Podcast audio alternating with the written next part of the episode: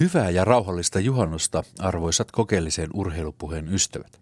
Tässä puhuu Lindgren ja Sihvonen ohjelman tuottaja Jani Kortti.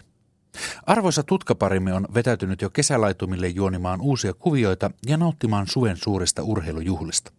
Miehet palavat takaisin normaaliin viikkojärjestykseen jälleen perjantaina 26. elokuuta. Nyt keskikesän juhlan kunniaksi kertaamme muutamia ohjelman kevätkauden haastatteluita. Vieraana Tommilla ja Petterillä kävi iso liuta suomalaisia urheilijoita ja urheilun vaikuttajia monen eri lajin parista. Näistä vierailuista olen poiminut muutaman mielenkiintoisimman.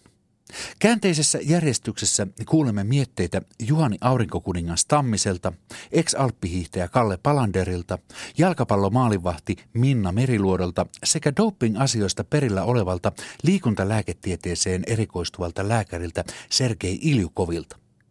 Mutta aivan ensimmäiseksi menemme kuitenkin suomalaisen jääkiekon vuoden huippuhetkeen.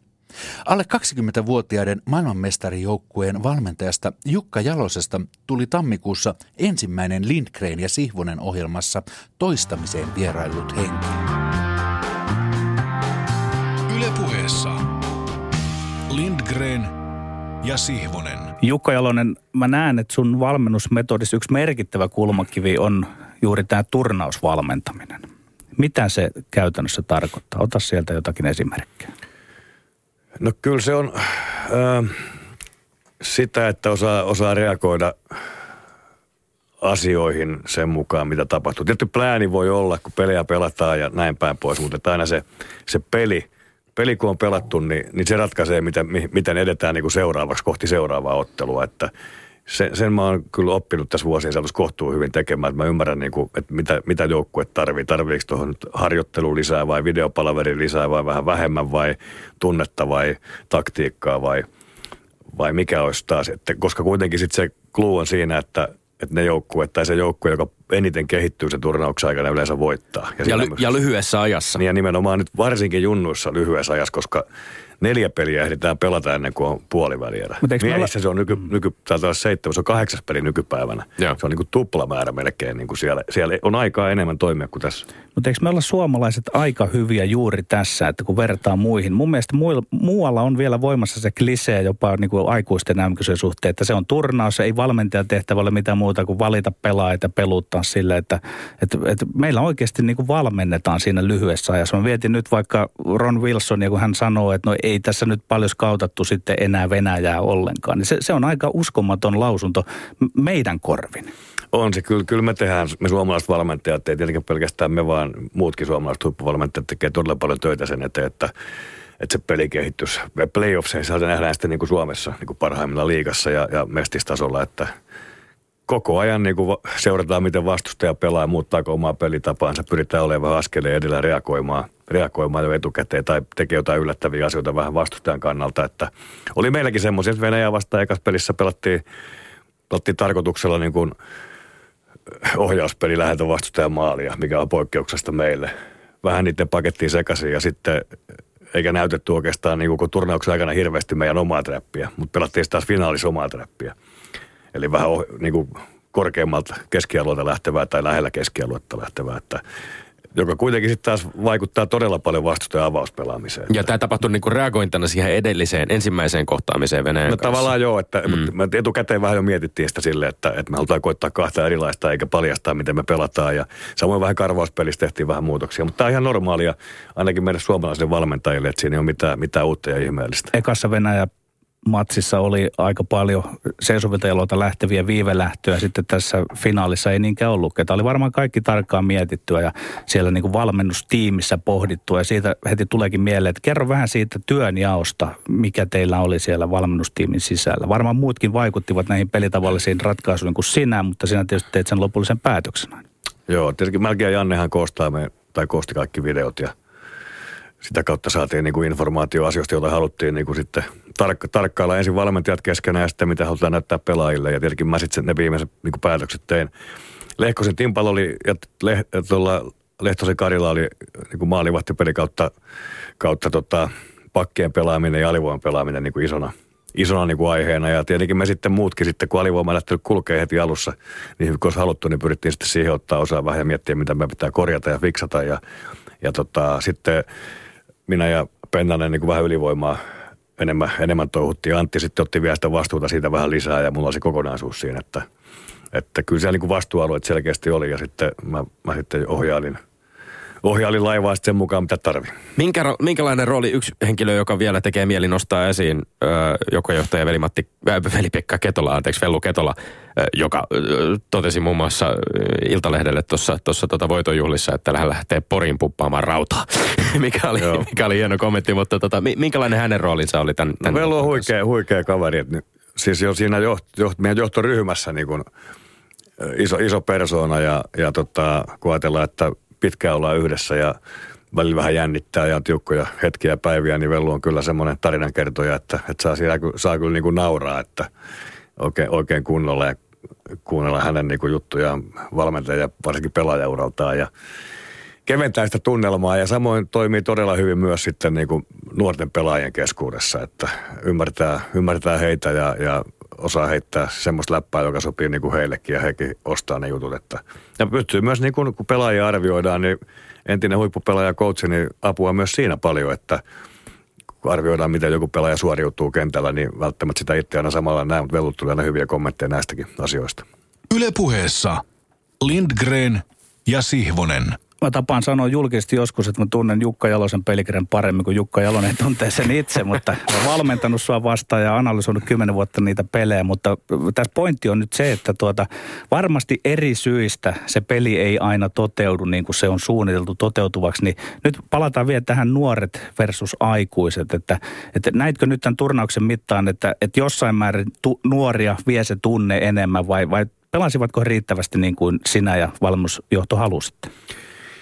Totta kai nuoria vie tunne, tunne vähän enemmän kuin aikuisia ja, ja äh, se on tietty, jos puhutaan kurialaisuudesta ja, ja semmoisesta taktiikan noudattamisesta tai sen pelitavan noudattamista, niin eihän se ihan yhtä hyvää nuorilla ole noin keskimäärin, kun se on vähän kokeneemmilla pelaajilla. Se on ihan selvä ja se pitää myös meidänkin ymmärtää, että me ei voida liikaa raamittaa niitä ja pelaajia ja liikaa vaatia niin kuin yksi, ihan, ihan niin kuin yksityiskohtia. Pilkku ei kansi rupea viilaan, koska sitten kun tämän ikäiset kaverit alkaa ajatella liikaa jäällä, niin tulee vaikeuksia. Peli hidastuu ja sen pitää kuitenkin tulla sitten niin kuin sieltä tunnepuolta ja selkäytimestä sen pelin. Ja sen takia siinä on aina ongelmia sen ajan kanssa, että ehditäänkö me saamaan se peli siihen kuosiin, että, että se riittää ja että se pysyy siellä riittävän hyvin siellä raameissa. Että, että puolustuspelaamista varsinkin sen suhteen me jouduttiin tekemään töitä aika paljon tuossa turnauksen aikana. Kuitenkin siinäkin niin kuin, pyrittiin niin kuin, sanotaanko näin, että, että muutamiin asioihin niin kuin keskittymään, ettei, ettei liikaa, ettei kaikista,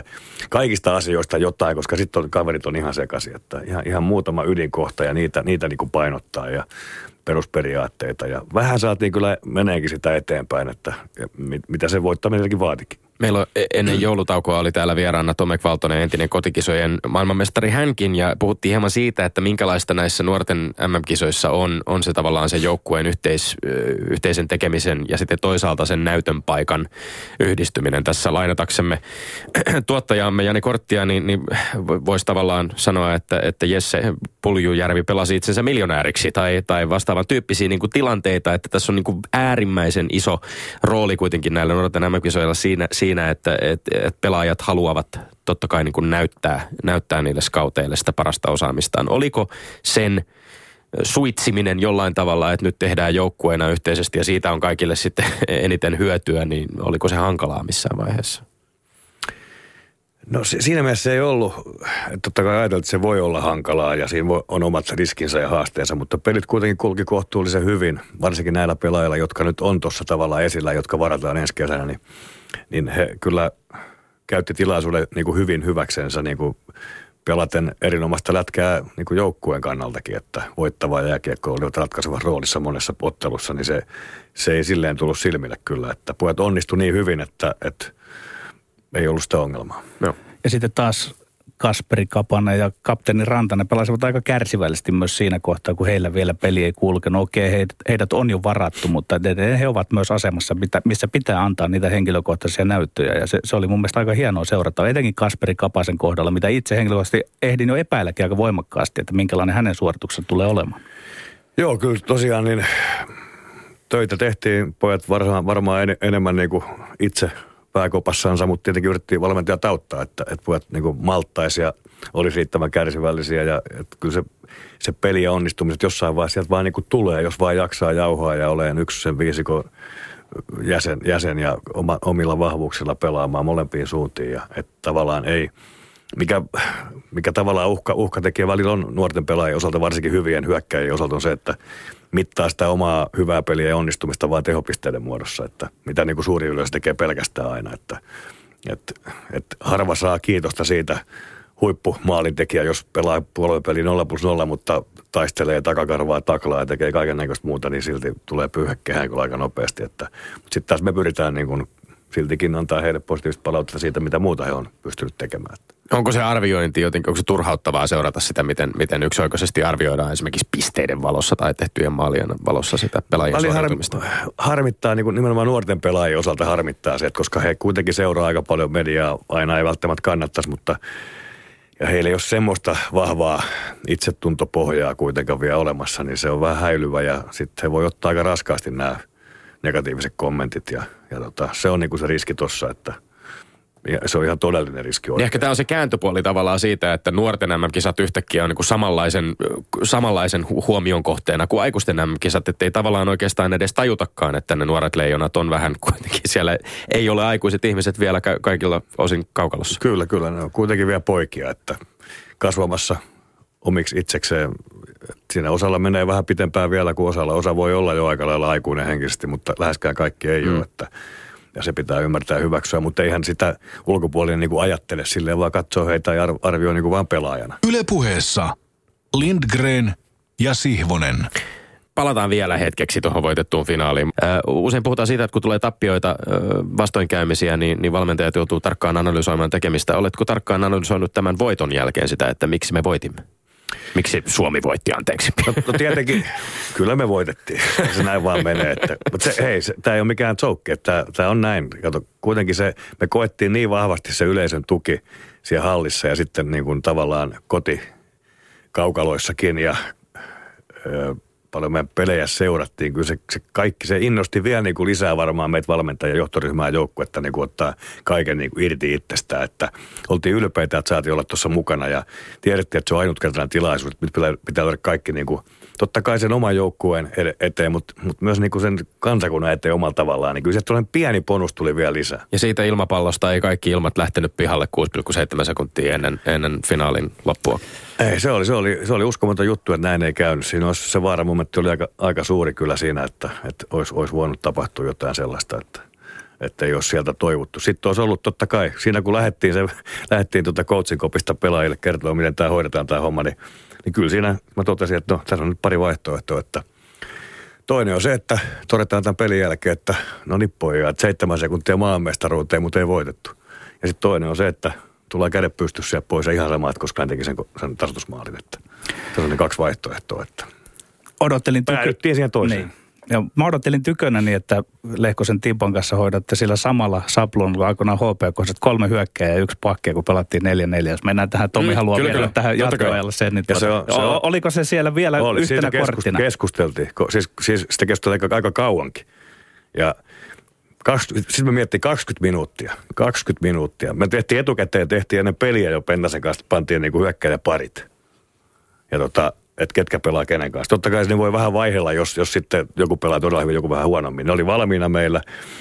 Ja sitten funtsittiin, että pannaanko jossain vaiheessa kuitenkin kolme. Sitten kun miettii meidän pakkeja, että pystyykö, pystyykö meidän pakit pelaamaan tätä peliä nyt neljä neljä vastaan, meidän kaikki kuusi pakkia.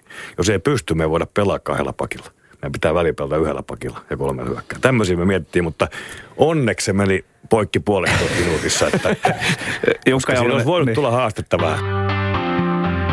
Yle puheessa Lindgren ja Sihvonen. Mutta ollaanko me Sergei Ilyko pääsemässä sitä kohti, että kun sä sanot, että pitää olla tasa-arvoinen, näin, eikö tässä tunnu, että sanotaan vaikka, puhutaan suomalaisesta huippuurheilusta. Se on jonkun verran kiistata notkahtanut tässä, voi sanoa viimeisen kymmenen vuoden aikana, niin osahan tätä voi olla sitä, että Suomi on tämmöinen mallimaa, mallioppilas, luokan kilttioppilas, joka aina on ensimmäisenä toteuttamassa sen. Eh, voidaanko tehdä semmoinen johtopäätös, että Suomessa dopingin käyttö on rajusti vähentynyt, mutta sitten taas siitä se jatkoajatus, että mitä jos kaikki ei tule mukaan. Jotkut nuo ammattilaisliikat, eri lajit, kaikki ei ole mukana. Niin kuin äsken kerroit, että jossain, jossain se antidoping to- toiminta on säntillistä, toisaalla se ei ole. Miten, miten tähän saadaan ote maailmanlaajuisesti? Joo, maailmanlaajuisesti yksi, yksi tota, visioista, mitä mä itse näkisin taas, kun puhutaan Anne Everistä, kun hän meni tota, noi, nostamaan Riossa, niin pistisin vaikka paitan päälle, että mua on testattu näin monta kertaa ja näin monta kertaa päivämäärät, entä sua? niin, tämä oli, tiedätkö, ei mikä ADT, kansallinen ADT ratkaise tätä ongelmaa. Me tarvitaan myöskin urheilijoita ja mä, mä odotan ja tota, noi, toivon, että urheilijat myöskin mukaan, to, tulevat mukaan omalla äänellä sanomaan, hei, tämä ei voi enää kestä näin, että, että meidät testataan näin päin ja näin päin, niin entäs teitä? Niin. Miten, miten pitkällä ollaan sellaisesta tilanteesta, jossa on luotu riittävän vahvat kansainväliset standardit, joista, joista mitkään maat ei yksinkertaisesti voi poiketa? Siis siihen pyritään, mutta siinä on edelleen puuteita. Se kehittyy, uskon, että, että kahden vuoden päästä se taas on eri tasolla, mutta siinä on edelleen puuteita. Hmm. Mietin edelleen sitä, että, että tota, ähm, usein kun puhutaan, puhutaan näistä tota, kiellettyjen näiden käytöstä, niin keskiössä ovat aina, tai enimmäkseen urheilijat ja valmentajat. Ja sitten usein myöskin tietysti näissä tapauksissa nousevat esiin urheilijoiden lääkärit. Ähm, urheilija kantaa kärrystä vastuun ja, ja yleensä myöskin sitten sen, sen, sen taakan suurimmillaan. Mutta minkälainen rooli ylipäänsä lääkäreillä tässä koko, koko doping-sopassa niin sanotusti on? Voidaanko jopa ajatella, että, että urheilumaailmassa on niin kuin tietty joukko sellaisia korruptoituneita lääkäreitä, jotka, jotka poistamalla sieltä voitaisiin päästä isosta osasta niin kuin kiellettyjen aineiden ongelmaa eroon? Loistava kysymys. Että sehän käytännössä suoranaisesti kos, koski mun erikoisala liikunta- ja urheilulääketiedettä. Ja siinä on, mä, mä koen, että siinä jossain vaiheessa oli tämmöinen leima, että urheilulääkärit, ne on tällaiset doping-lääkärit. Ei todellakaan, vai meidän erikoisala on, on päinvastoin nimenomaan antidoping puolella ja sitä tietenkin edistetään myöskin kansainvälisesti ja se, se näkyy. Mutta tota, nyt vuodesta 2015 on tullut uusi VADA-säännöstö voima, jonka puitteissa pystytään tekemään myöskin entistä tiivimpää yhteistyötä tullin ja poliisien kanssa. Eli kärryn yhteydessä, jos nähdään totta tarpeellisena, pystytään selvittämään myöskin näitä taustatekijöitä. Ja kokemuksesta mä voin sanoa, että kyllä näitä dopinglääkäreitä löytyy. Ja näitä urheilupiirissä kansainvälisellä tasolla niitä tiedetään, tunnetaan. Että Michele Ferrari, Eufemiane Fuentes, Sergei Portugalov. Nämä on niin kuin, tunnettuja nimeä. Ja mikä on mielenkiintoista, jos ajatellaan sitä doping niin toimintaa, se on käytännössä rikollista toimintaa, niin Eufemiane Fuentes, siellä on ollut asiakkaita satoja, siis eri lajeista. Että se kertoo myöskin, että mihin yksittäinen tekijä pystyy. Ja jos sitä pystytään tukehduttamaan poliisin ja muun tota, noi, toiminnan avulla, niin se, se puhdista urheilu. Ja se muutos on jo tapahtunut. Ja se, mitä nähdään nyt kansainvälisesti edellisen nyt reilun vuoden aikana, mitä nyt, jos te huomasitte, että se toiminta on vilkastunut, niin se on nimenomaan uuden säännöstön mukaan tullut näitä uudet mahdollisuudet. Se on taas askel eteenpäin. Sergei Ilikov, seuraavaa kysymystä minulta on pyydetty, että kysyn nyt sinulta, koska tämä liittyy vähän siihen, että mä olen itse omalta osaltani yrittänyt pitää hieman, voi sanoa niin provosoidenkin tätä doping-keskustelua yllä. Ja voi ehkä, sanoa. Eh, niin, ja ehkä kuulun niihin Tommin mainitsemiin ääripäihin tässä nyt, mutta että, mi, miten, miten näet esimerkiksi tämän, niin tämä on se mun kysymykseni, kun mä sanon, että puhtain keinoin mies ei työnnä yli 20 metriä kuulaa, ei kipaise satasta alle 10 sekunnin, eikä heitä he, keihästä yli 80 metriä, niin mille tämä kuulostaa? Onko olemassa jotain tämmöisiä rajoja? Se on sivuseikka, mitä mä tähän on nyt kirjannut. Uh, mä, mä pystyn, Ihmisen rajat. Joo, mä pystyn vastaamaan tähän kysymykseen siinä vaiheessa, kun alkaa tulla ensimmäisiä kärryjä steroidiprofiilista, biologisesta passista, mitä nyt juuret, juuretaan parhailla. Parin vuoden kuluttua mä pystyn sulle sanomaan, missä nämä rajat kulkee. Mutta esimerkiksi kuulon heito, niin sehän nämä ennätykset on jäänyt 80-luvulle. 86 metriä, 85, 84. Nyt on jo 80 metriä on, on kova tulos. Niin se kertoo jo suhteellisen paljon. Missä se raja kulkee? En lähtisi pelkästään tulosten perusteella syytämään, ei todellakaan. Yksi esimerkki on Ilja Iljin, kazakstanilainen painonnostaja, olympiavoitaja ja maailmanmestari ja niin edelleen. Se on tullut, se on läpi historian nuorin maailmanmestari. On tullut 17-vuotiaana 2005 Dohaassa. Ja kun katselette hänen tuloskäärä, se on erittäin tasainen, pikkuhiljaa mennyt ylöspäin, ylöspäin, ylöspäin. Ja tämä on varmasti yksi testattuimmista urheilijoista maailmassa. Ja tulokset on erittäin kovia, mutta siis mm, ei lähtisi syyttämään pelkästään tulosten perusteella. Mm. Urheilulääketieteestä, liikuntalääketieteestä puhuttaessa usein keskustelu keskittyy hyvin usein nimenomaan tähän kiellettyjen näiden käyttöön, eli lääkkeisiin. Mutta onko, onko niin kun, jos ajatellaan urheilijoiden suorituskyvyn parantamista tai sitä, missä inhimillisen suorituskyvyn rajat esimerkiksi kulkevat, niin e, eikö, e, eikö kyse ole enemmänkin siitä, että miten, et, et, et, et tänä päivänä ollaan varmasti otettu valtavia askeleita sen suhteen, että miten me ymmärretään esimerkiksi ihmis ihmisen kehon toimintaa. Onnistutaan yhdistämään siihen tietoa esimerkiksi urheilijan ravintoon, harjoitteluun, miten tämä kaikki linkittyy kaikkeen. Ja sitten se niin kuin marginaalinen pieni pieni osuus siinä, joka, joka saattaa olla se suoritusta parantava tai ehkä palautumista parantavat aineet, joita, joita, jotka, joista voi olla eri, eri lajeissa hyötyä.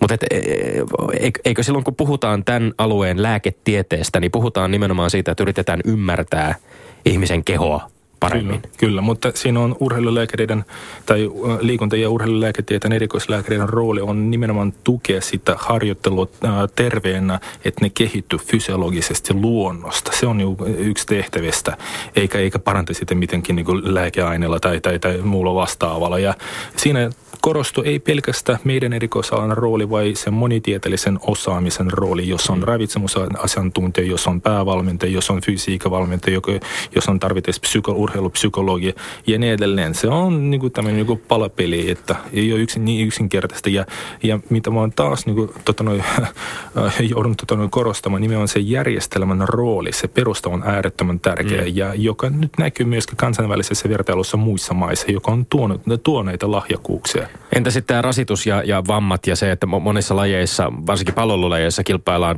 otellaan hir, hirvittäviä määriä ja, ja tuntuu usein siltä, että sit jos siellä jonkinlainen vamma aiheutuu, niin sieltä parissa kolmessa viikossa ponnahdetaan takaisin kentälle. Herääkö sinulla asiantuntijana tällaisissa tapauksissa koskaan epäilyt sitten, että miten noin nopeasti voi toipua vai onko? On vaikea sanoa olematta hoitavana lääkärinä, mm. että mikä on vamman luonne ja mitä on siinä tapahtunut ja, ja niin edelleen. Mutta sitten toisaalta myöskin, jos kun puhut nyt jalkapallosta ja kansainvälisesti, niin siellä on aivan erilaiset resurssit.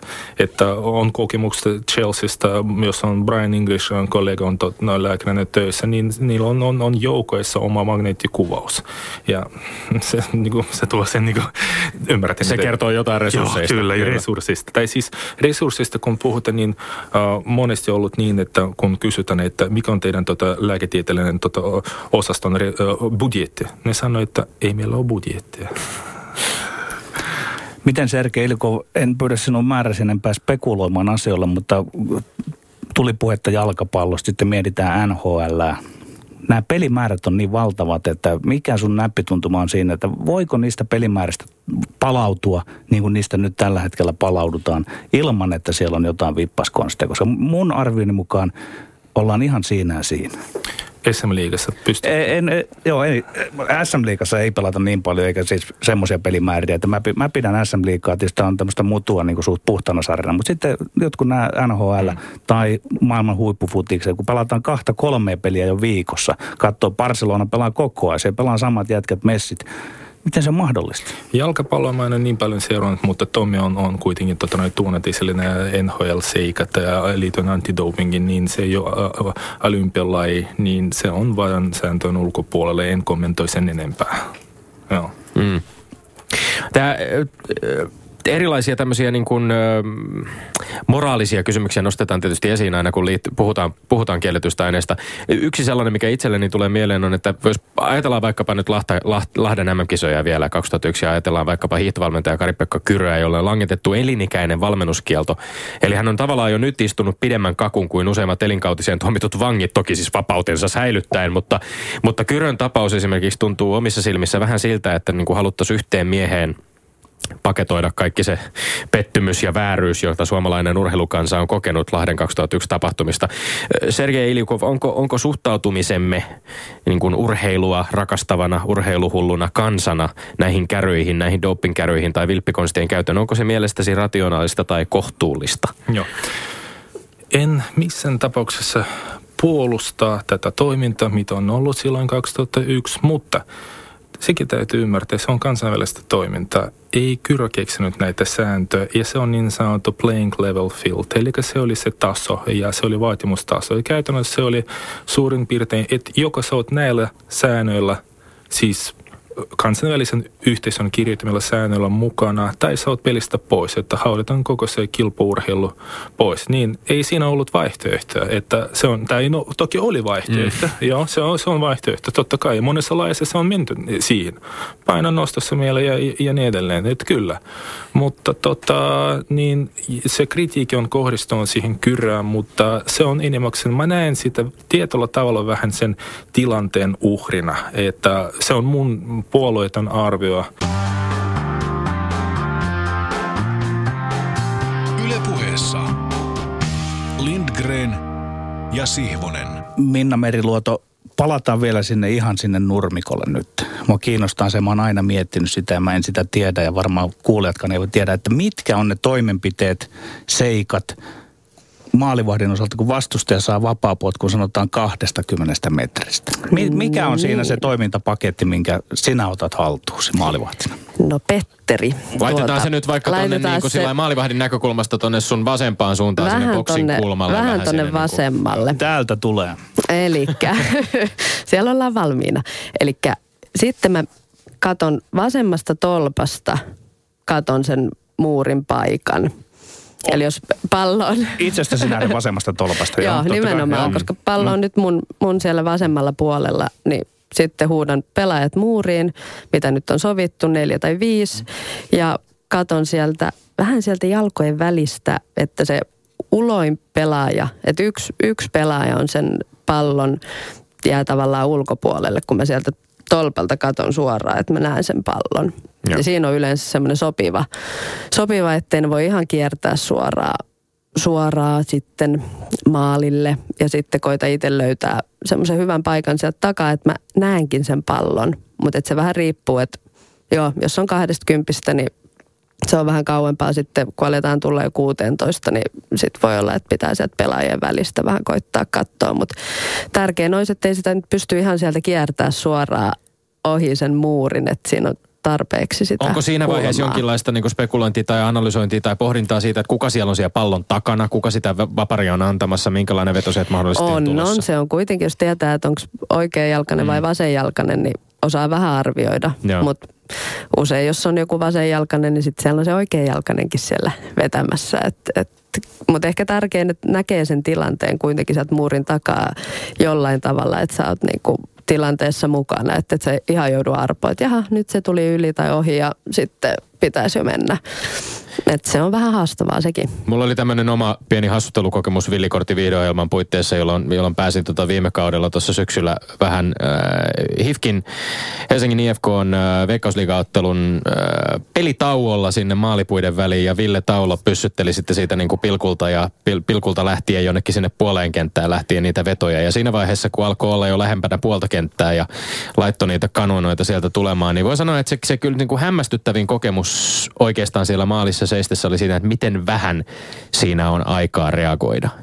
Ja, ja mm. tavallaan musta tuntuu, että se on sellainen, mitä, mitä televisiokuvan perusteella, varsinkin kun meillä on vielettömät hidastukset ja muut, ja me katsotaan, kuinka se pallo kaartaa, niin mitä ihminen ei, ei televisiokuvan perusteella pysty tajuamaan, että miten nopeasti se pallo itse asiassa on siellä verkon perukoilla, jos siihen ei ehdi reagoimaan.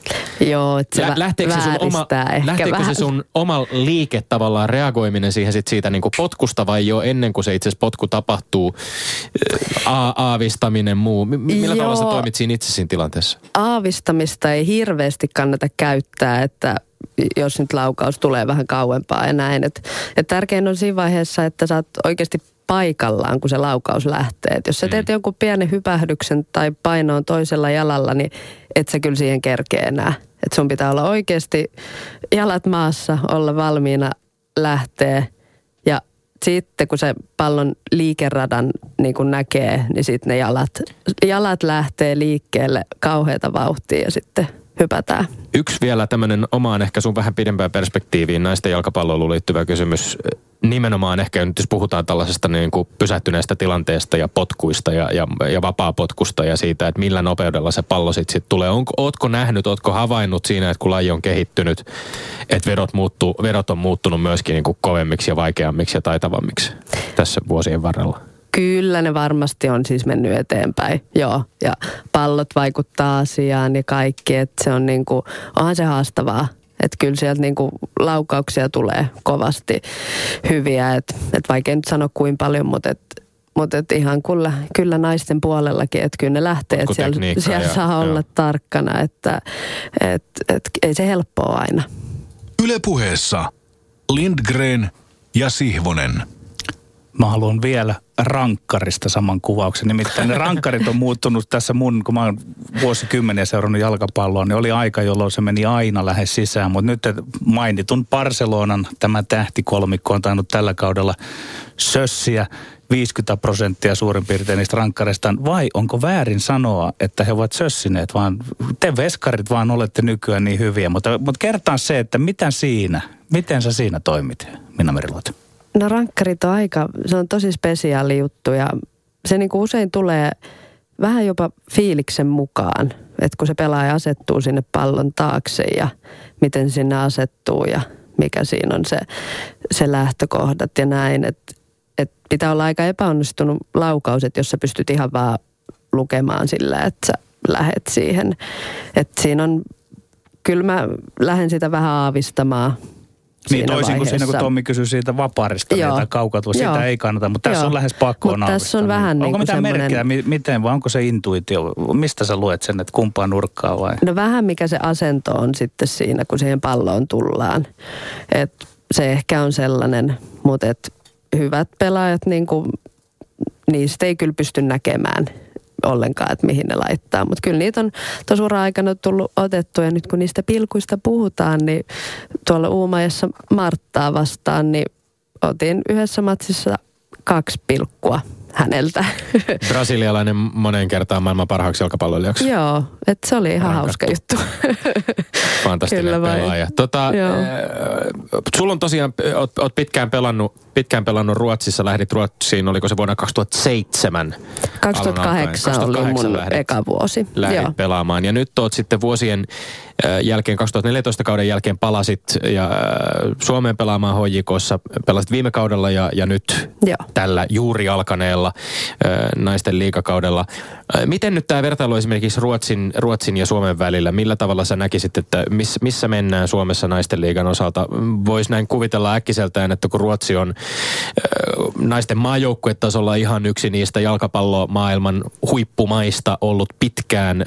Miesten puolella jalkapallokulttuuria verrataan jatkuvasti myöskin veikkausliigaa ja sitten toisaalta niin kuin ru- ruotsalaista jalkapallokulttuuria ja vähän sillä ihastellen katsotaan, katsotaan tuonne lännen suuntaan, että voi kun meilläkin asiat olisi niin hyvin. On, onko kuilu valtava oman kokemuksen perusteella, Minna Meriluoto? No on se vielä aika iso. Että tota, sanotaan, että, että just pystyy tolleen maajoukkueita ehkä tolleen verrata, että ne on Ruotsi jo pitkään pärjännyt hyvin niin kuin kisoissa, eri kisoissa ja saanut mitalleita ja näin, että me ollaan vielä, vielä siinä vähän jäljessä, että, että ollaan jo EM-kisoissa oltu ja, ja näin, että se on mahtava juttu, mutta että vielä sitä eroa on, että Ruotsin liiga on kuitenkin, siellä on vähän enemmän ulkomailta pelaajia tulee, just maajoukkuetasoisia pelaajia, niin siinä sen näkee jo sen tason ja vähän on enemmän ehkä Ruotsissa näitä ruotsalaisia huippupelaajia kuitenkin, tai on niin kuin suurempi lukumäärä, mitä sitten Suomessa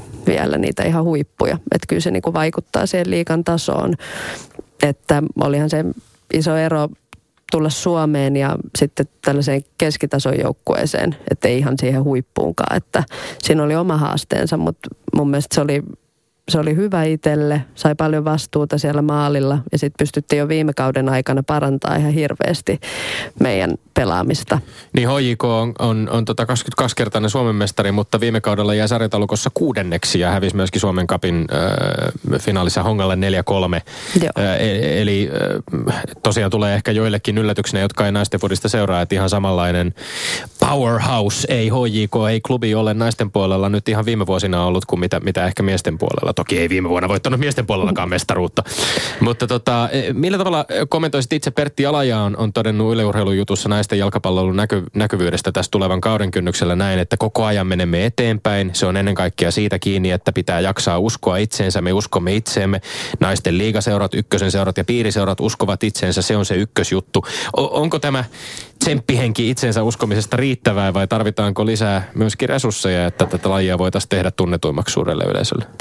Joo, kun niitä resursseja nyt ei ihan hirveästi ole valitettavasti, niin kyllähän se vaikuttaa siihen, mutta nyt meillä on ollut ihan loistava taustaporukka klubissa nyt, että sen, sen huomasin, että viime vuonnakin jo mentiin eteenpäin ammattimaisuudessa ja uusi valmentaja Pasi Pihamaa tullut miesten poikien puolelta, että ihan tiukka mies, mutta kuitenkin on niinku sopivassa suhteessa ollut sitäkin ja näin, että ollaan menty menty siinä tekemisessä eteenpäin. Tälle vuodelle saatiin hyviä vahvistuksia.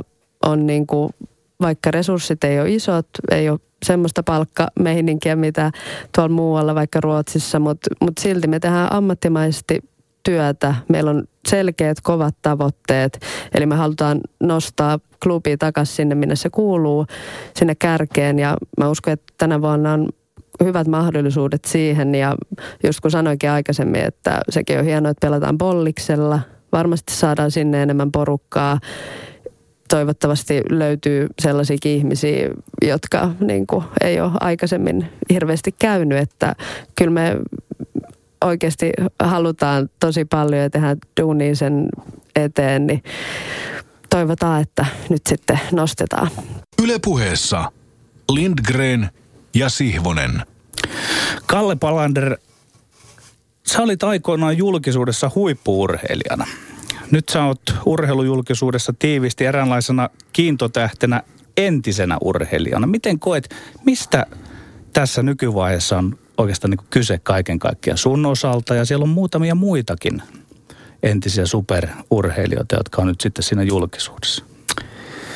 Ää, mitä mä lopetin neljä puoli vuotta sitten urani ja, ja, ja sen jälkeen niin olin kotona puoli vuotta suurin piirtein. Meillä syntyi kaksoset samaan aikaan ja, ja, ja sehän oli ihan hirveetä oikeasti yhtäkkiä huomatakin, että hemmetti viekö mulle ei puhelin soi ja kukaan ei ole kiinnostunut musta. Mä olin normaali rahvas ihminen. Oli Ja se tota, rankkaa? Oli. Se oli henkisesti helkatin rankkaa. Että et tuntui, sitten varsinkin ne viikonloput, kun näki maailmankappia. Ja, ja, ja tota, oli tullut just suksimuutos silloin. Fissi oli tehnyt, ää, ei niin leikkaavat sukset, jotka olisi sopinut mulle paremmin. Niin se, se vitutuksen määrä aina viikonloppuna, kun mä katsoin niitä kisoja, että miksi mä en oo tuolla vielä. Ja, ja tota, kyllä se oli rankkaa. Ja sitten mä aloin hakemaan, että mitä mä alan tekemään. Sitten mä aloin tekemään vähän urheilumarkkinointia, managerointia. Ja, ja tota, mm, sitten pikkuhiljaa mulla koko ajan 15, 16, 17-vuotiaana oli jo sellainen, että mä haluaisin, mulla haaveammattina jollain tavalla, että mä haluaisin näytellä.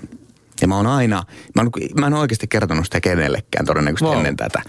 Ja tota, mä olin helkatin kiinnostunut telkkariin todella paljon ja mä hain jotain juttuja. Silloin alettiin tarjoamaan ensimmäisen kerran. Mulla oli jopa semmoinen hirmuinen haave, että mä haluan alkaa vetää talk showta jossain vaiheessa. Vielä ehdit. Vielä ehdin. Sitten sit tuli samaan aikaan, niin, niin, niin tota, mua pyydettiin Sotsin kommentaattoriksi Ylelle ja, ja, ja mä lähdin huutain sinne ja pääsin lajin pariin takaisin, urheilun pariin ja, ja se on helkati kivaa hommaa oikeasti. Helppoa hommaa mulle, mutta todella siistiä olla oma lajinsa parissa. Ja sitä kautta pääsin tekemään telkkaria enemmän ja sitten tuli tämä villikortti tuohon vielä kylkeen. Ja siinä meni kyllä pitkä aika, kun kokeiltiin, että onko musta siihen, että onko mä riittävä sanavalmis ja pystynkö mä reagoimaan televisiossa riittävän nopeasti. Ja se on ollut aivan mielettömän hauskaa ja sieltä mä saan edes vähän niitä kiksejä, mitä on kilpaurheilussa, kun sä tuut maaliviivan yli, sä näet sen kellon siellä, että sä oot voittanut kisan, että sullahan on hetkellisesti 10 sekuntia semmoinen olo, että sä oot Jumala oikeasti. Mä oon tämän päivän paras, mä oon nopein. Niin samanlaisia fiiliksiä mulla tulee, Semmoinen kai- tekee, mm. mm. niin semmoinen pelonsekainen tunne aina, kun menee lähetykseen, on se live-lähetys tai, tai nauhoitus, niin, niin mä saan sieltä semmoista jonkin sortin tyydytystä. Se täytyy myöntää, että miksi meitä urheilijoita on niin paljon tullut, on kai me ollaan jonkun sortin tyrkkyjä kuitenkin. Julkisuuden kipeitä ihmisiä, pakkohan se on myöntää, siis sehän on pakko myöntää. Hmm. Entäs tämä Pekka Holopaisen jatkojalostama ajatus siitä, että kun on näitä villikorttia ja sitten on Selänteen se uusi ohjelma, Antero Mertaran ohjelma, että se kumpuaisi tavallaan nyt siitä, että kun meillä ei ole, niin kuin mä tuossa väitin siinä ekassa väitteessä, että meillä ei ole enää teidän kaltaisenne tähtiä, niin nyt tavallaan niiden ohjelmien suosio perustuu siihen, että tavallaan ne tähdet, te esitätte itseänne siellä, että, mm. olet, että meillä on vielä edes jonkun sortin tähtiä. Voiko se suosi olla tässä? Se on muuten aivan totta. Aika hyvä pointti. Niin. Kyllä se voi pitää paikkansa. Niin nostalgisointia. Niin. Sehän tietysti näiden, näissä ohjelmissa hyvin paljon perustuu myöskin siihen, että muistellaan niitä mm. suuruuden aikoja. Millaiselta se tuntuu olla mukana tällaista ohjelmaa tekemässä, tämä Selänteen ohjelma, jossa nyt on mukana, niin muistelemassa niitä omia suuruuden aikoja? Se oli aivan mahtava keikka oikeasti. Siis äh, kun antanut muutama haastattelu ura-aikana, niin urheilutoimittajalle ja sen jälkeenkin jutellut urheilutoimittajien kanssa. Kun sä juttelet turheilijalle, niin kysymykset on niin paljon oikeimpia ja se keskustelu lähtee niin, kuin niin mahtavasti. Ja joku Kiira Korven kanssa, kun alkoi keskustelemaan taitoluistelusta – kun se, kun se ei ole normaalia urheilua oikeasti. Sulta vaaditaan niin paljon. Mietipä, kun olisit Kiira Korpi, sun pitää olla aina iloinen, avoin, hyvän näköinen. Siinä on niin paljon enemmän painetta kuin, että sä oot painonnostaja, joka menee sinne saatana salille ja kuka nostaa eniten painoa, se on ihan sama miltä mä näytän. Sillä ei ole sitä ulkosta painetta. Mä, mulla kävi oikeasti sääliksi, minkälaisessa paine helvetissä Kiira Onko Kalle Parannista kuoriutumassa jonkin sortin feministi tässä? Tässä tähän liittyy, nimenomaan, tähän liittyy aika paljon myöskin nimenomaan naisiin kohdistuviin ulkonäköpaineisiin urheilussa. Nimenomaan. Urheilun parissa. Kyllä. Ja kyllähän taitoluistelu on silloin, kun pikkutytöstä asti joutuu yksin sinne katseiden kohteeksi ja niissä ehkä hieman vähissä vaatteissa se kaikki näkyy siitä ja muuta. Niin. Mutta, mutta onko tuossa oli, oli hauska pikku kritiikki urheilujournalisteja kohtaan, että tavallaan keskimäärin urheilujournalistit, niillä se oma kosketuspinta siihen urheiluun ei ole niin kunnossa, niin sitten esittävät niitä vääriä kysymyksiä. Ja sitten siinä täytyy myöntää kyllä sen verran, että, että kun kun oltiin siellä Teemun jutussa Kaliforniassa, niin, niin, niin urheilijathan on paljon avoimimpia sen jälkeen, kun ne on lopettanut. On aika hieno nähdä, kun Jarkko Niemenenkin pystyy sanomaan asioita. Että sehän on huomattavasti paljon helpompaa, kun sulla ei ole liiton painetta. Että mulla esimerkiksi oli erittäin haastavaa silloin, kun mä olin aktiivi, että kun sulla, mehän tasoitettiin, meillä oli tietyt yhteistyökumppanit, jotka mm. sanoi näin ja näin ja ei saanut kiroilla ja ei saanut käyttää alkoholia väärin. Ja, no sitä ongelmaa ei enää tunnu. Ei todellakaan. tota, mä mietin vielä siitä lopettamispäätöksestä. Siis sullahan se lopettaminen tapahtui, sä olit säärivamman takia sivussa aika pitkään. Mitä melkein kolmen vuoden Joo. tauko oli siinä. Ja sit yritit vielä tulla takaisin. Vai yrititkö? Ol, oliko semmoista niinku tunnetta siitä, että sä voisit vielä palata kilpailemaan? No siis mähän lopetin, viimeinen kesä meni sillä lailla, että mä olin Söldenissä maailmankapin avauksessa 2011. Ja tota, ja, ja toiseen laskuun oli eka laskun jälkeen joku 20 tyyppisesti ja hirveällä riskillä toiseen laskuun ja ristiside poikki. Mm. Verkko ja ristiside poikki, niin sehän ei ollut tapa lopettaa missään nimessä tuollaista uraa, mikä mullakin oli. Mm. Et sehän jäi niinku syömään mua aika rajusti. Mä yritin sen jälkeen vielä tulla takas. Mä olin niin monta kuntoutusta tehnyt. Mulla oli kerran mennyt vasemmasta jalasta ristiside, kolme kertaa se sääri, rasitusmurtuma leikattu. Ja sitten meni viiden, viidennen kerran iso leikkaus, niin oli toi oikea jalan ristiside. Niin mä yritin kuntouttaa vielä itteeni ja mä tiesin, että mä pystyn pääseen 30 joukkoon, mutta mä en olisi ikinä pystynyt vetämään kolme joukkoa enää. Ja mä huomasin, että realiteetti tulee vastaan, että nyt on vaihdettava pyyhkeä. Yle puheessa Lindgren ja Sihvonen. Öö, tässä päästiin nyt siihen, että mitä se konkreettisesti laskeminen on. Pystytkö jollain tavalla, me, meillä on, ollaan pyritty täällä aika useissa lähetyksissä eri urheilijoita kysymään vähän siitä semmoisesta, kun silmät kiinni laittaa ja miettii, että miltä se lasku tuntuu. Siinä siis, kun, kun kierrät niitä keppejä tai tuut tavallaan vähän niin kuin niiden läpi itse asiassa, nehän ihan lyö siinä käytännössä vasten kasvoja, kun niitä, niitä tota keppejä kierretään. Öö, millä tavalla, millaista se on, millainen se kokemus se on laskea alas se 50 sekkaa tai 55 sekkaa sieltä rinteen, rinteen huipulta ja, ja tota, kuvaile sitä tunnetta. Kun on oikein flow päällä ja kaikki sujuu. Niin, siinä tilanteessa varsinkin. Ah, no siis sä et voit ikinä olla itse varma startissa. Jos sä oot liian itse varma, niin perseelle menee. Että sä, kun, koska sä voit laskea niin nopeasti ulos. Että jos sä oot liian varma itsestäsi, niin sen takia pitää koko ajan, sä pakoilet sitä, että sun pitää olla pieni epävarmuus ei epävarmuus, mutta semmoinen, et saa olla liian varma sitten te, hommasta. Ja tota, Sitten sit kun se menee, niin sehän on todella helppoa. Että, et se vaan, että lasket sä voitosta, niin se on sitten erilaista. Että sit pitää niinku ottaa riskejä. Siellä on erilaisia taktisia paikkoja, että lasket sä johonkin linjaa tai neulan silmää suorempaa. Ja siellä on paljon semmoisia kummuylityksiä, mitä ei näe TV-kamerasta, mitä me nähdään niin kuin laskijan näkökulmasta. Eli sä et näe seuraavaa porttia vaikka, kuinka kovalla riskillä sä uskallat vetää sinne sisään. Se on niin kuin, se on, jokaisessa kisassa, missä, missä mä oon voittanut, niin jokaisessa niissä kisassa mä oon vetänyt melkein, melkein ulos. Se on niin, kuin niin limitillä, kun sä voitat kisoja.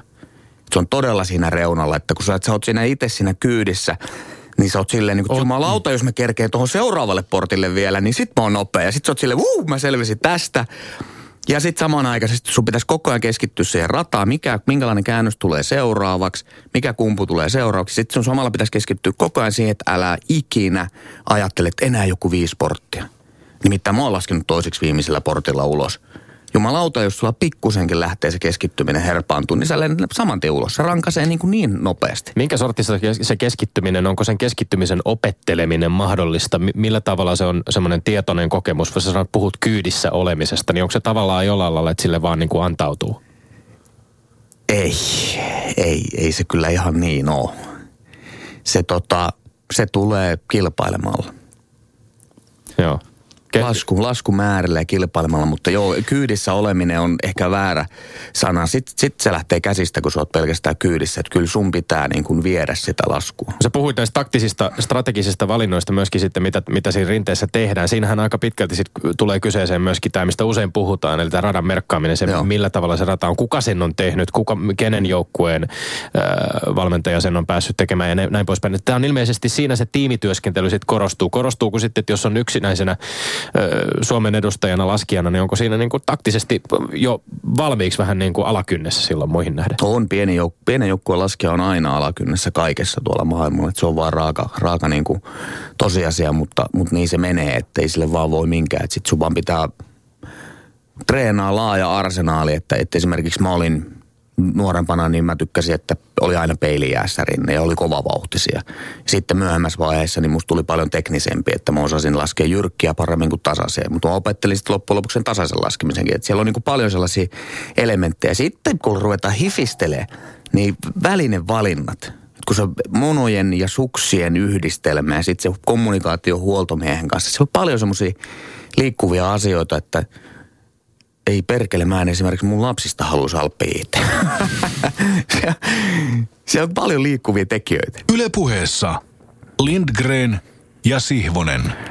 Juhani Tamminen, onko meillä vara menettää sitä tietotaitoa ja ekspertiisiä, jota on Tammisella, Summasella, Aravirralla, Jortikalla ja pian joukkoon liittyneen Westerlun? Te ette valmenna liikassa. Mistä tässä on kysymys? Mä katson kansainvälisen jalkapallon suuntaan, niin siellä te olisitte coacheja parhaassa iässä.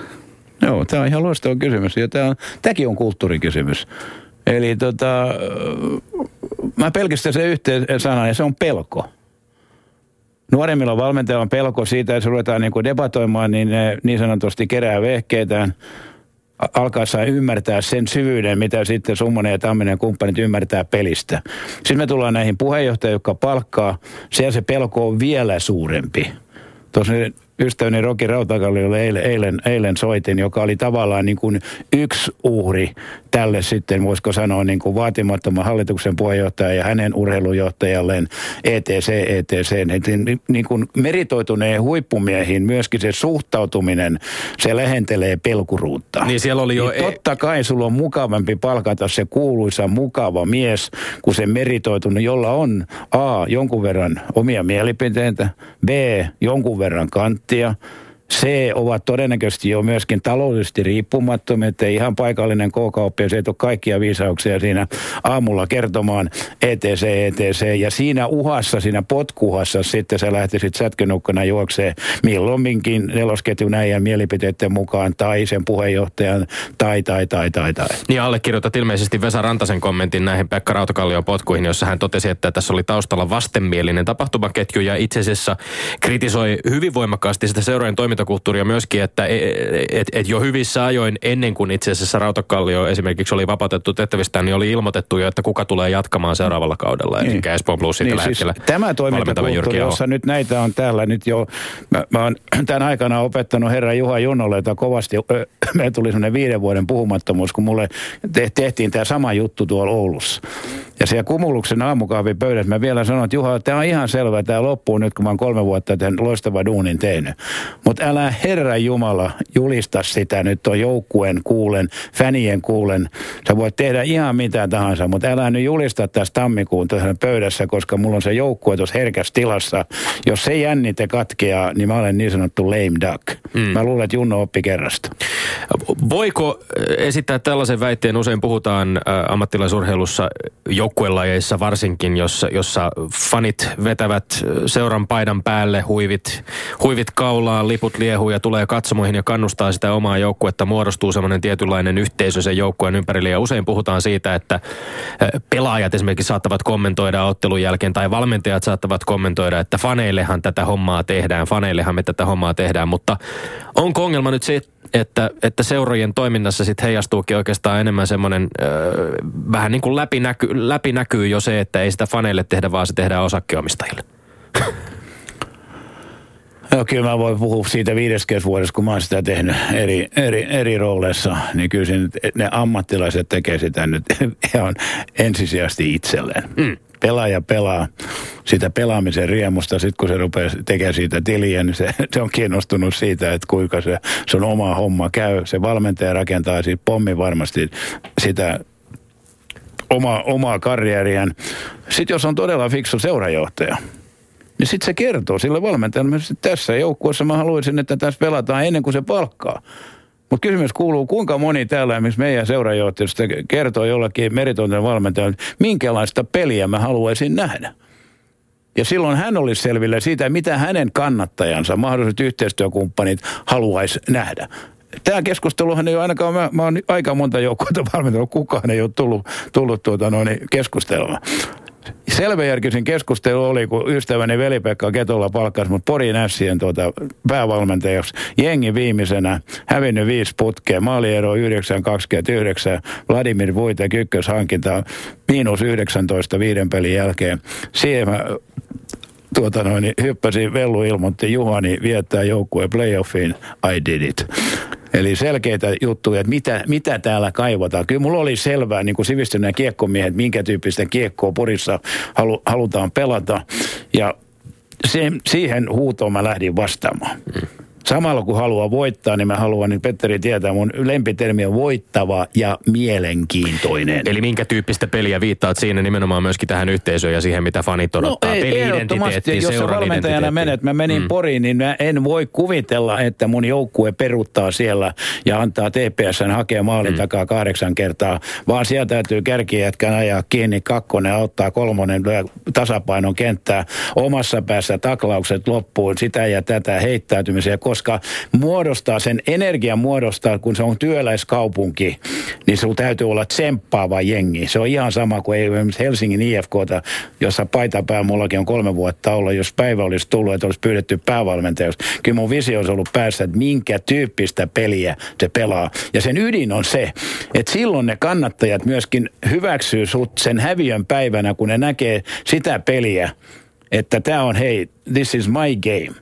Ja tämä on yksi semmoinen taituruuden muuto, joka musta tämän, tämän päivän liikassa puuttuu 150 prosenttisesti. Juhani, tämmöinen, mitä sillä olisi mahdollisesti tehtävissä, että sanotaan seuraavan 50 vuoden sisällä tämä urheilujohtajuus meillä kehittyisi? Koska mä oon sun kanssa tuosta samaa mieltä, että se on vasta eräänlaisessa tulemisen tilassa. Ja täällä on käynyt Tommi Kerttula ja muuta sanomassa ja kertomassa siitä, että se on todella haasteellista. Mutta tarvitaanko sinne enemmän entisiä valmentajia, pelaajia näihin urheilujohtajan pesteihin? Koska tuosta ei voi olla kuin samaa mieltä, että pitää olla peliidentiteetti. Peliidentiteetti on enemmän kuin ne yksilöt siellä. Seuraidentiteetti sitä varten on pelitapa, sitä varten palkataan sitä pelitapaa opettava valmentaja ja niin edelleen. Mutta mi- mi- millä me saadaan sitä urheilujohtajuutta menemään eteenpäin? Musta se on aika yksinkertainen. Eli kun tämä on kuitenkin tiimiä, tiimityötä, niin kuin kaikki hyvä tekeminen tässä elämässä Niin se on ihan hämmästyttävää, että jos mä katson nyt vaikka mun rakas, jonka paita mulla on päällä, Turun palossa 1922, kiekko ruvettiin pelaa siinä sotien jälkeen, niin että siitä tavallaan niin kuin siitä ketjusta puuttuu se jatkumo. Se ei tarkoita, että sinne täytyy roikuttaa 75-vuotiaita äijä, et cetera, et cetera, mutta mä hämmästyttää vuodesta päivästä toiseen. Että kun paikkakunnalle tulee uusi päävalmentaja, niin hän ei tuekseen hanki paikallista legendaa, johon voi luottaa, joka antaa sitten niiden pelillisten vinkkien lisäksi vähän sitä paikallista sivistystä, tietoa siitä, että mikä täällä paikkakunnalla menee, mikä täällä ei mene – et cetera, et cetera. Me erittäin monella paikkaa, otetaan vaikka nuori Tuokkola yhtenä esimerkkinä, niin me menetetään paljon lahjakkaita nuoria valmentajia, kun ne tulee semmoiseen ampiaspesään, jossa välttämättä ei ehkä veljet tiedä tullessaan, kun ei tämä valmentaminen todellakaan ole sitä kuuluisaa fyysistä, teknistä, taktista, henkistä valmistautumista, vaan sä olet liideri paikkakunnalle, joka vaikuttaa kymmenien tuhansien ihmisten elämään niin sitten olisi hyvä olla vähän tämmöistä niin kuin know-howta. Ja siihen pystyy auttamaan, että jos mä olisin lähtenyt Ilvestä valmentamaan tuolla noin, en olisi pyytänyt Lasse Oksasta mun valmennustiimiin. Mutta ensimmäiset kahvit mä olisin juonut kyllä Lasse Oksasen kanssa, niin kuin esimerkinomaisesti, piste. Ylepuheessa Lindgren ja Sihvonen. Vaikuttaa kymmeniin tuhansien elämään. Me ollaan puhuttu tässä lähetyksessä kerta toisensa jälkeen jääkiekosta sitten isosta roolista, mikä suomalaisella jääkiekkolulla on tavallaan sekä suomalaisessa yhteiskunnassa laajemmin, mutta myöskin ehkä lajien kirjossa siinä, että, että pallo, pallopelien, pallopelien kuningas aina tavallaan kaikki rinnastuu lätkään. Juhani Tamminen, oma arviosi siitä, onko Onko tämä, lähteekö tämä välillä jo vähän käsistäkin? Onko lätkä Suomessa liian suurta? Ei se ole. Siis me on otettu, me kiekkoimme, me on otettu tähän asemaan. Mä olisin onnellisessa asemassa, että mä oon saanut tätä tehdä siis todella ammatikseen. Niin kuin mä sanoin velille tässä näin, mä pääsin Turun palloseura ykkösketjuun, ei nelosketjuun. Syksyllä tulee tasa 50 vuotta, 40. Valsteen keskellä Kuismanen nykyinen miljonääri, Tamminen laatta keskeen ja peliä ja ensimmäinen peli voit, voitetaan 8-1, en viitti kertoa monta heiti. Häkissä 6808, niin, niin tuota, silloin meillä oli yksi jäähalli Suomessa, se oli Tampere. Kaikki muut oli alkukenttä. Nyt meillä on 100, 250 katettua rataa. Eli me kiekkoihmiset on tehty tämä juttu. Hmm. Johtuuko se sitten eteen, tämä muut on seissyt sitten niin kuin jossakin verkkari, kädet verkkarien taskussa ja tota no, niin vetänyt vanhaa klubia ja ihmetellyt, että miten helvetti noin hallit täyttyy, ETC, ETC. Me on otettu tämä, niin kuin joka bisneksessä se asema otetaan, eikö niin, Nokiakin otti markkinat, eikö niin? ETC, ETC. Siis tästähän tässä musta on kysymys. Ja silloin kun sä otat, kun mulla on jumppamaikka tausta ja mä oon oma juniori tuolta noin, sit kun sä sen aseman saavutat, niin siis kaikki parhaat lahjakkuudet hän haluaa tulla sen lajin pariin, kun se menestyy. Siellä on kovin rahaa, siellä on parhaat coachit, siellä on parhaat organisaatiot, ETC, ETC. Sitten kun sä menet Japaniin valmentamaan, sitten sä huomaat vaikka kuinka kova koutsi, kun se lahjakkuus, joka tulee, ei ole niin parasta, kun siellä on ihan eri lajit, mihin se paras lahjakkuus menee pikkujätkänä, etc. etc. Tämä maailma kirkastuu.